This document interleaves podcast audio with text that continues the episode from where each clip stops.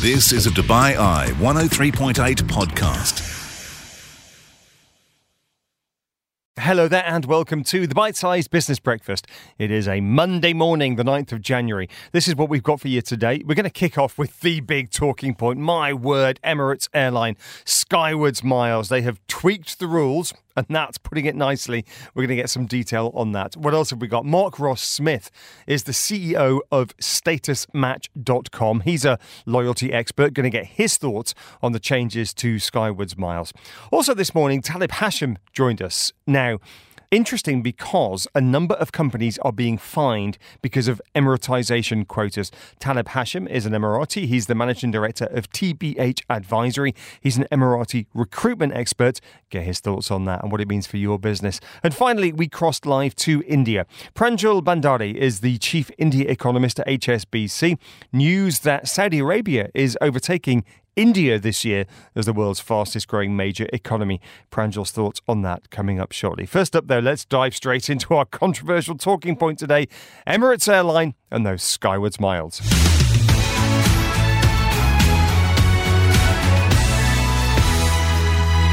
You're listening to the Business Breakfast, where there is certainly many business stories this morning that have also made their way, I'd argue, to dinner party chat. Miles away, you're so many miles away from me, and I can't find you all those miles away. We just got a few more miles away from our loved ones? That's the question this morning. This is the announcement by Emirates that it's tweaking the Skyward system, which is one way of putting it. Essentially, to upgrade to first or business class, you're going to need more miles. However, the upside is that if you're a premium member of Skywards, silver, gold, platinum, you will earn more bonus miles when you travel lot of attention being given to this by Business Breakfast listeners this morning. We've got a poll going on Instagram this morning. How do you, not Emirates, just generally, how do you feel your airline is treating you in terms of airline, in terms of loyalty? Do you feel you're getting more perks or do you feel you're getting less and less? 100% of people say they are getting less and less from their airline. There's quite a lot of accounting in miles. Um, and I have to admit, I do get foxed by how some of the systems worked. We did invite Emirates to come in and join us this morning. They weren't able to make it um, this morning, which is a shame because we would love to uh, to get their take on it, particularly on the current market conditions that they are pointing to towards for this, and then also how they're calculating the the miles and, and, and what increases what miles you need now for the increases, etc. Fingers crossed that they might be able to join us um, tomorrow. We'll certainly extend the invitation again. But they're not alone in changing uh, their programs at the moment. You have a lot of pent up demand. You've got a lot of people with a lot of miles. And CNBC has been reporting over the weekend that in the US, some of the big American carriers, Delta, American, United, are making their own tweaks. Um, that's a little bit more on the side of how you can get onto the programs in the first place, how much it takes you to make the, the different tiers of their loyalty programs.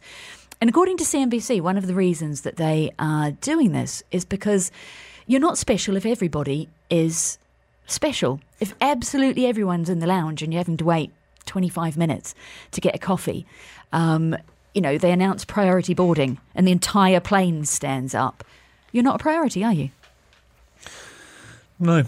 Um, and I think that's been one of the issues, and certainly we're getting a lot of text messages on this this morning. Uh, a lot of people mentioning lounge and lounge access, but then again, I suppose because of the pressures of COVID nineteen, uh, the lockdowns, the lack of travel, uh, Skyward's programs managers uh, and those that put these programs together were looking for alternative means of keeping their programs alive and beneficial, etc. And so Again, I haven't got evidence for this, but we've got an expert joining us in round about 10 minutes' time to discuss it in more detail.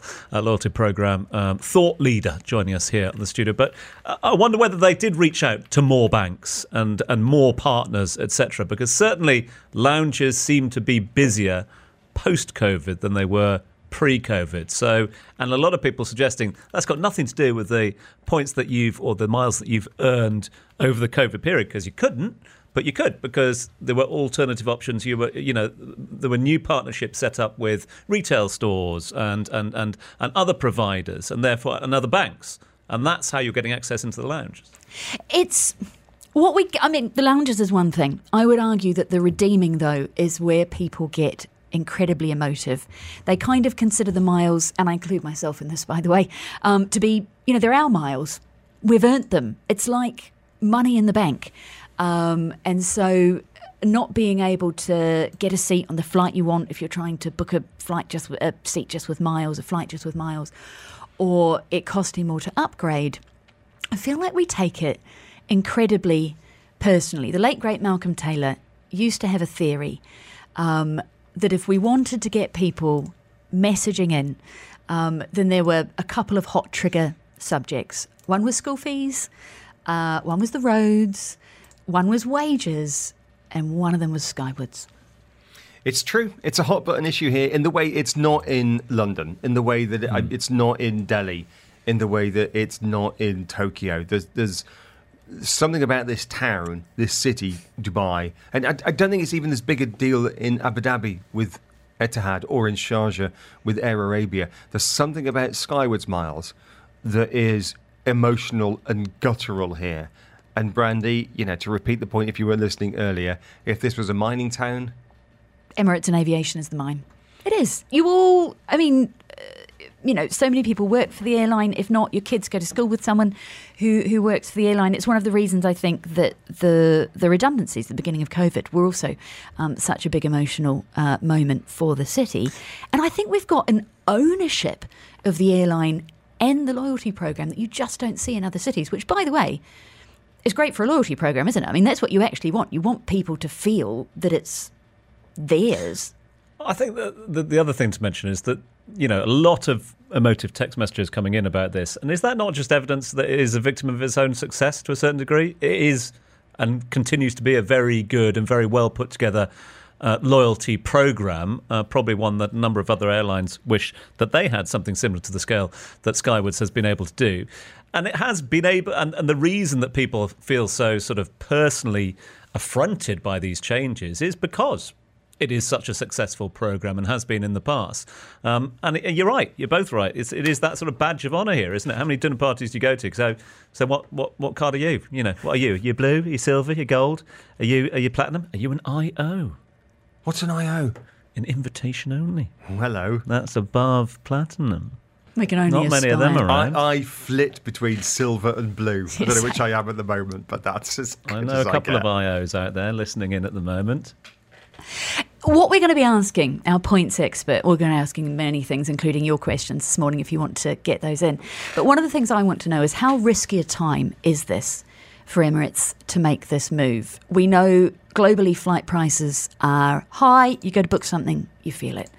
Um, people, therefore, I would argue, you know, we're, if we're booking a flight, we're Googling around the place in a way that we wouldn't necessarily um, have been a, a year ago, where you just would have stuck to your airline um, to see who's got the, the cheapest prices. We spoke to Tony Fernandes, the, the boss of, of AirAsia, about rising prices. He thinks they're here to stay for a while. So you shop around. One of the things that stops you shopping around is a loyalty program. So if you feel that your your mi- you know that the miles are less valuable, it's it's not as important to collect them. Does that mean you're more likely to take a flight on another airline? It's just, just the the the the emotion of the messages we're getting. People care. And Tanya's written in. Come on, guys, you're just sucking up to EK Emirates uh, and deflecting the bad news story. Um, how? we're not, Tanya. We're not sucking up to anyone. We've asked them to come on. We've got some experts in. We're asking your opinion. 100% of people say that they, they feel they're getting less from their airline, whatever that airline may be. But Tanya's message, and you can you can you can hear the emotion in her voice. She cares. She really cares about Skywards. Why would you care about an airline miles per? I've never cared about one anywhere else in the world. But we do. But we, we, absolutely do. We absolutely do. So, Tanya, I hear you and thank you for writing in. I appreciate it and I feel your emotion. Yeah, I mean, look, it is it's an issue, and we've had one expert on this morning that many airlines are facing at the moment. That build up of miles, that build up of passengers, um, how full planes are, and so who do you prioritise for the seats? Do you prioritise your loyal customers by letting them book with the miles and, and try and keep the customers, or do you look at how full your planes are and say we can't afford to do that? I agree. I travel four or five times a year with Emirates, mostly fly economy. It's just personal. I'm not a priority. I shouldn't be. The, the person I who's flying be. every week to Riyadh and back or San Francisco and back is the priority. Hmm. She or know. he are the guy that should get the rewards. And I get it. I Why should I get rewards when I fly half a dozen times a year? This is the Bite Size Business Breakfast, exclusively on DubaiEye1038.com. Statement from Emirates last week read like this In line with current market conditions, Emirates Skywards is introducing an increase on Skywards miles required for upgrade rewards and classic rewards booked in business class and first class. The increase will be gradually introduced on reward tickets across the Emirates network between the 22nd of December 2022 and the 31st of January 2023. To reduce the impact of this change on our most loyal customers, we will be increasing the bonus Skywards miles earning opportunities for all platinum, gold, and silver members travelling with Emirates. Uh, that was the statement. That's all we've got from Emirates so far. We have uh, reached out to the airline. Hopefully, we'll be able to get them on to discuss this further throughout this week. Um, cue hundreds of text messages and rather vitriolic text messages as well coming from a number of our listeners. So we need an expert to help us uh, discuss this in more details. And an expert we have, uh, the CEO and the co founder at statusmatch.com. He's run airline loyalty programs, consulted and advised across airline, hotel, uh, and telco industries, a globally recognized award winning airline loyalty thought leader, and known as one of the brightest minds in loyalty. Joining us now live on the line, CEO and co founder of statusmatch.com, uh, Mark Ross Smith. Mark, thanks for joining us this morning. Good morning. It's a very generous introduction. Thank you. No, it's great to have you with us um, because we, we, we need you to try and justify this, uh, not just for us here in the studio, but more for our listeners and viewers. We have been inundated with messages from unhappy Skywards members. Um, why are Emirates doing this? So I'm also in the bucket. I'm also a gold member with Emirates. I have a bunch of miles and I fly with Emirates as well. Uh, I also, uh, obviously, in industry and have run a pretty large airline loyalty program in my career as well. So I bring a couple of different uh, angles and perspectives here. I think what, what I'm hearing is a lot of people are most annoyed about is the, the no notice of this. This sort of just came out of the blue, you know, around Christmas time. Hey, by the way, we're increasing the price of everything. It was around 20% across the board in business and first classes. Well, well, I think we're seeing a lot of the increases. And you know, when you increase the cost of miles redemptions uh, with with no notice, it's it's kind of like you're you, you're running a marathon, right? 42 kilometer marathon. The race begins. Everyone's running, got of momentum going. You're halfway through the race, and the officials decide to increase the marathon length from 42 kilometers to 52 kilometers, and you're already halfway through the race, and and it's just not what you signed up for. It's not what you're expecting. So I think, you know, it's um, not, not, not the best for an airline to go uh, increasing things like this with no notice, changing the goalposts, uh, especially you know this time of year when everyone, you know, they're looking for their their aspirational, their award, their once in a lifetime first class trip to Japan, Korea, the USA, you know, and they've got that that goal in mind, right? They know that it's going to be two hundred thousand miles, right, to get there, and then Emirates has effectively come along overnight and said, well, now it's 250 now it's three whatever it is. and so i think that's where a lot of the the sentiment is coming from A lot of chat as well this morning that uh, the Skywards program, not just Skywards program, but loyalty programs have had to look have to had to look at their business models as a result of COVID. Anything in that? so what we discovered in covid especially the, the major us airlines is that the airline loyalty programs as separate businesses they generally operate their own p&l what's come out of it these airline loyalty programs are worth more than the entire airline itself and uh, this has really opened up the minds of a lot of people into the economics and how these loyalty programs is run. And it's all come it all comes back to the miles. It all comes back to earning miles on the credit card when you fly. Uh, there's a lot of money sort of flowing around there. And so when airlines make changes like this to their loyalty programs, you know, there's uh, been a lot of debate uh, you know, internally at the airlines. Loads of questions coming in. I wonder if you've got answers for some of our listeners and viewers, uh, Mark. This one coming from Richard uh, saying, A question I would like an answer to is uh, I hear an upgrade is based on the price of a ticket, not automatic for those with either platinum or gold status who spend tens of thousands per annum on Emirates. Any more on that?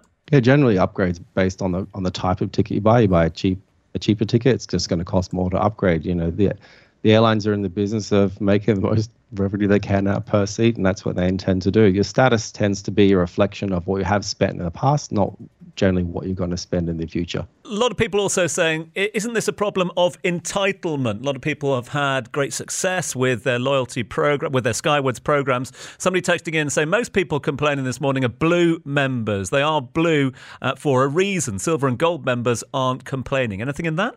No, I think I think it's um, it's gonna it will affect silver, gold, platinum members more just because they fly more. But also these people tend to earn more miles. You know, they've got the credit card, they're going, they're spending more. You got a lot more miles on your credit card than you, can flying. Uh, so you know, you know, a lot of these blue members out there, you go get the credit card, you start spending on it. You could you can actually earn more. You could be more valuable to the airline earning miles from credit card earn than some you know sort of gold and platinum members. You know, spending fifty, hundred, two hundred thousand dollars a year on tickets. Is this a risk by Emirates, Mark, in terms of the decision they've made? Will it make customers look to other options when it comes to flights? Uh, you know, there is a there is a reason it is called a loyalty program. Yes, I mean definitely. There'll be some people that look at this and go, you know, this is just a step too far for me. Uh, I think Emirates would have factored that into before they make these decisions. But you know, ultimately, they're in the business of making money. Right now, yields are up, loads are up around the world. All the big airlines, airlines are creaming it right now. They make a lot of money. And you know, for them, do they if they go giving away a cheaper seat uh, on a on a redemption ticket um, where they can sell that same seat for you know ten twenty thousand bucks, uh, you know, internally there's a bit of an you know should should we be giving away the seat at such a cheaper rate? So, you know, increasing the cost per mile to um, on some of these redemptions can make a lot of financial sense for them. Financial sense, but is there a risk that at a time when flights are high and people might be searching around beyond their normal airlines that you could lose customers if you don't have that loyalty glue? Let me spin this back for a second here. What what what if the risk for Emirates actually increasing it actually reduces their risk because in an airline generally the top five percent of your loyalty program members generate about 30% of airline revenue, right? And so the airline wants to look after these people more so than anyone else. And these people generally have more mile, higher miles balances than everyone else. And if these specific people can't redeem for business and first class, and the airline loses these people, these people, you know, they're worth a lot to the airline. And so the airline's going to do what they can to keep them. So if these people have access to more inventory, to more seats, and the, the way that that's done is by pricing other people out. Uh, I'm not saying this is a good or a bad strategy or this is what Emirates is doing because I'm not sure, but there's definitely some sort of strategic value in there in looking after your top customers and what your top customers want. How can you give them more of what they value? 30 seconds left with you, Mark. Just final thoughts as well. One final thought from Sheikh, who has just texted in saying, uh, Could other airlines follow this trend that Emirates have started? Yes, I think they will. I think more, more airlines will start increasing the, the cost for redemptions. Joy. Something to look forward to for 2023. Cash them in. Mark, bless you. Thanks so much indeed for joining us this morning. Mark Ross Smith, CEO and co founder of StatusMatch.com, an airline loyalty thought leader, give us his thoughts on what is a very emotive subject this morning. Keep your thoughts coming through. People taking this personally this morning, uh, which gives you an idea that the loyalty programs, well, loyalty by name, loyalty by nature, they work, don't they? Catch up on the business headlines with the bite sized Business Breakfast. We are full of talking points and dinner party conversations this morning, whether it is Skywards Miles or Harry's autobiography. Um, one of those that certainly had people talking in the first week or so of the new year has been the repercussions for not hitting your Emiratisation targets. If you are an onshore company with more than 50 employees, we are going to hear now from one Emiratisation and recruitment expert uh, who has been helping firms understand them.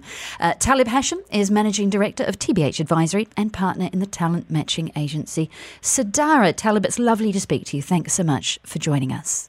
Good morning. Good morning. Thank you very much. It's a pleasure to be here again. I understand that you are being approached by companies for support and guidance after they've received fines for not hitting those New Year's targets. What have they been asking you for and telling you? Well, yes, we, you know, obviously from the last conversation we had, we, we mentioned there's uh, increased interest in understanding. But now that uh, the deadline has kicked in and we're we're past the January 1st deadline, we're getting inquiries from companies that are either looking to proactively hire nationals or some that are, you know, have to deal with the fines, with the penalties, you know. So um, when we visited uh, uh, the Ministry of HR and Emiratisation with one of the clients, we saw quite a number of companies that uh, were penalized or fined. We are looking at understanding why were they penalized and also looking at potentially getting a second chance. Talk to me about uh, what it was like at the, the ministry. What are your takeaways from that? You know, I think I mentioned in um, my social media the ministry, clearly the ministry is dead serious about these fines and penalties. And I work with government and I work um, uh, with different entities. And, you know, normally when you go in there trying to make a case for your fine and you hope that you can speak to someone who can get it waived or postponed. But with the ministry, they're very dead serious about companies complying with the fines. And it's a process. Uh, and I'm not saying that it is not possible to, to get it postponed or waived, but it's not straightforward. It is a process. You have to put an appeal. They have to review it. So the ministry is quite that serious about it. The second thing is, you know, um, some of the staff were very friendly and helpful, you know, in sitting down with you, uh, trying to explain to you and walk you through, uh, you know, the quotas, you know, what do you need to comply with or not. So um, I think those are the two takeaways. They're dead serious, but at the same time, the ministry has um, put in staff to actually um, uh, respond to these uh, uh, complaints and inquiries. And I expect them from the conversation I had with some of the staff, the ministry is, is, is going to be having to deal with a lot of companies, you know, so they have to be full hands on the deck. What are you advising those who have come to you for help? One first advice is for companies that are required to comply with the Emiratisation quotas, you have to keep checking. You know, you're registered. You have to keep checking your dashboard. Speak to your account manager because a lot of these companies have an account manager designated by MOHRE by the ministry, so you can see the dashboard. You know, the ministry's dashboard, um, or you can give them a call and why you need to understand exactly what is the percentage that is required from you because there is a bit of ambiguity there especially with you know uh, companies that are regularly hiring and issuing new visas or uh, removing visas. Um, the fine the, the quota applies on skilled workers only so it's very important for them to be in contact and keep on updated and checking what is required from them in terms of Emiratisation quotas. The second thing is a lot of companies, uh, what we notice is a lot of companies are under the wrong impression that the employees they hired before 1st of May 2022 count in the new Emiratisation quota. That is not correct. That is what a lot of companies have found out. Anyone hired from the 1st of May 2022 is considered under the Emiratisation quotas. And the third thing, give time to to process. You know, to find nationals itself is, is, is a process, you know, to find the right uh, Emirati. And the second thing is um, getting them regi- registered in the pension and issuing work permit. That takes around two to three weeks. So give time for uh, that process to happen. For those who are approaching you about hiring Talib, how easy is it to find the talent now? Presumably, everyone is, is scrambling to make their numbers. It really depends on the type of role and requirements because we're, we're getting uh, companies inquiring for us, from us from PROs and customer service all the way to a company asking us for a data scientist um, or a, a, digital marketing uh, specialist. So, uh, so it really depends on the role. Number one, it depends. It depends on the employer brand and how proactively are you doing to promote your employer um, uh, brand. Now, the thing I have to warn companies is, and it, and as you mentioned, there's a lot of competition now, and you'll see more competition for the small talent pool of nationals. And what we know, Brandy, from this low supply and demand, and anyone who's familiar with the real estate market in the UAE, you know, the smaller the supply, the higher the demand, and it drives up the prices. It drives the prices up. So my expectation is the cost of attracting and hiring Emiratis or retaining them in the next few months is going to go higher. So those are things companies have to be aware of and be more proactive and not expect, right, we will post a job vacancy and advertisement and they'll come to us. There is competition and these Emiratis will now uh, either they'll demand a higher uh, uh, uh, price for, for, for joining a company, or companies will drive the salaries up as, we, as we've seen historically. Uh, Talib, before we let you go, we've got a question about what deadline people need to think of next. What do they need to be working towards now? We've got about 30 seconds. Next deadline, obviously, is uh, December 31st of 2023. But my advice, don't think of December, just work on the current quota that you have because you never know what happens. You lose employees, uh, you'll need more uh, Emiratis. So I think that is that. That's what I'd say. Talib Hashim is managing director of TBH Advisory and a partner in the talent matching agency Sadara, speaking to us uh, about what companies who may have missed their Emiratization targets, that New Year's deadline, need to think about and do next. Just the highlights. This is the bite-sized Business Breakfast. Crossing live to Mumbai in a couple of moments' time to get us in the mood. This is one of the big hits in Mumbai at the moment, not just in Mumbai, but also on our sister station, City One 1016.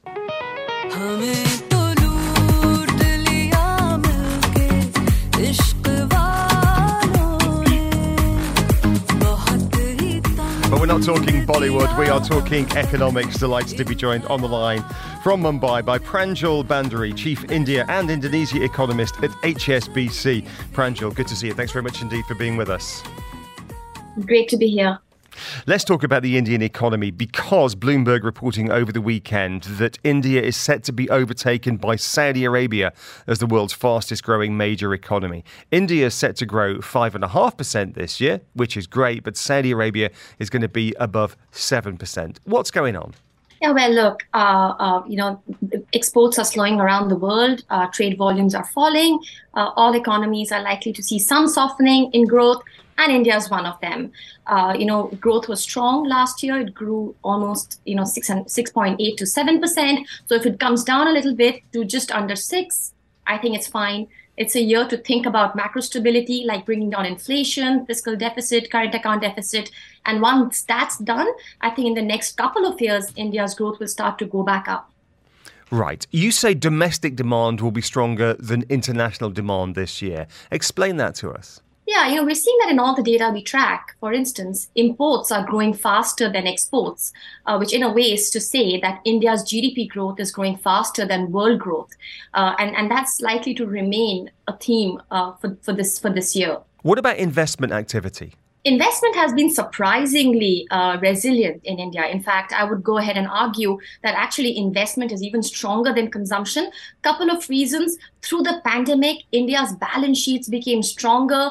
Uh, the banks shed a lot of non-performing loans. Corporates shed a lot of debt, and today they are all ready to take off and do a new cycle of investment. I think India just needs to see the global economy uh, become calmer than before, growth stabilize, inflation stabilize stabilize. And I think India's investment cycle will be ready to go. And you say the big companies are doing well. I mean, here in the UAE, when we think of big Indian companies, we, we think of the big names like the, the Tatas of this world and the Ambanis of this world. When you say big companies are doing well, what do you mean by that? I mean, the listed firms, you know, the large listed firms uh, have been gaining market share from the smaller firms through the pandemic period. Like when we had the pandemic and there were lockdowns, many small firms couldn't withstand the shock. You know, they had to shut shop, they had to cut down businesses, and the large firms took over that market share. And today, the large firms are growing very quickly. By the way, this is very important for government finances because it's the large firms that pay up a lot of the taxes. So when they do well, then government finances do well as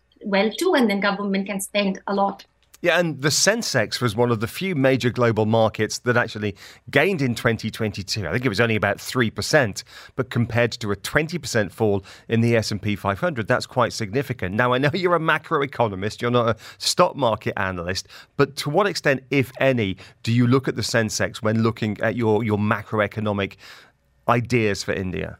Yeah, it's very important for me to look at everything because you know if somebody's put money in stock markets and is doing well, that person feels richer, he spends more, and growth grows. So you know it all has wealth effects, sentiment effects. So yes, you're right. Uh, you know the Sensex has done very well, stock markets have done very well last year comparatively, and I think the one of the big reasons is this big formalization, large firms getting larger, listed firms getting larger which has made people who are invested in stock markets richer.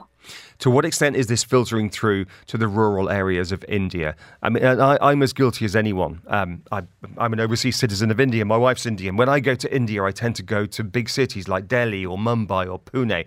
There's a very affluent middle class there. They're thriving, booming cities. But it's easy to forget that, of course, at least half the Indian population is rural and living on just a few dollars a day. To what extent is this growth filtering through to those rural areas? Yeah, that's a tricky question. Uh, you know, the trickle down uh, isn't perfect anywhere in the world. Uh, you know, when economies grow, uh, for some time inequality grows as well, and you know we're seeing that in most emerging markets. But you know, coming out of India's rural economy, uh, things were a bit difficult in the last 12 months. There were erratic rains. Uh, you know, there was rising inflation. All of that really hurt. But my sense is that going ahead, things could improve a little bit for rural India and the reason is it's had a great winter crop so far. The winter crop is very important. It's it's been good so far. Sowing has been strong. Rains have been good. So when the farmer goes to sell his produce, you know, in in March, uh, uh, I think he's going to earn some good amount of money, and that will increase rural demand. Finally, can we talk selfishly and parochially about the UAE and India's relationship? It, one of our biggest trading partners, of course, goes without saying. Just nine months ago, the UAE and India signed an economic deal called the Comprehensive Economic Partnership Agreement.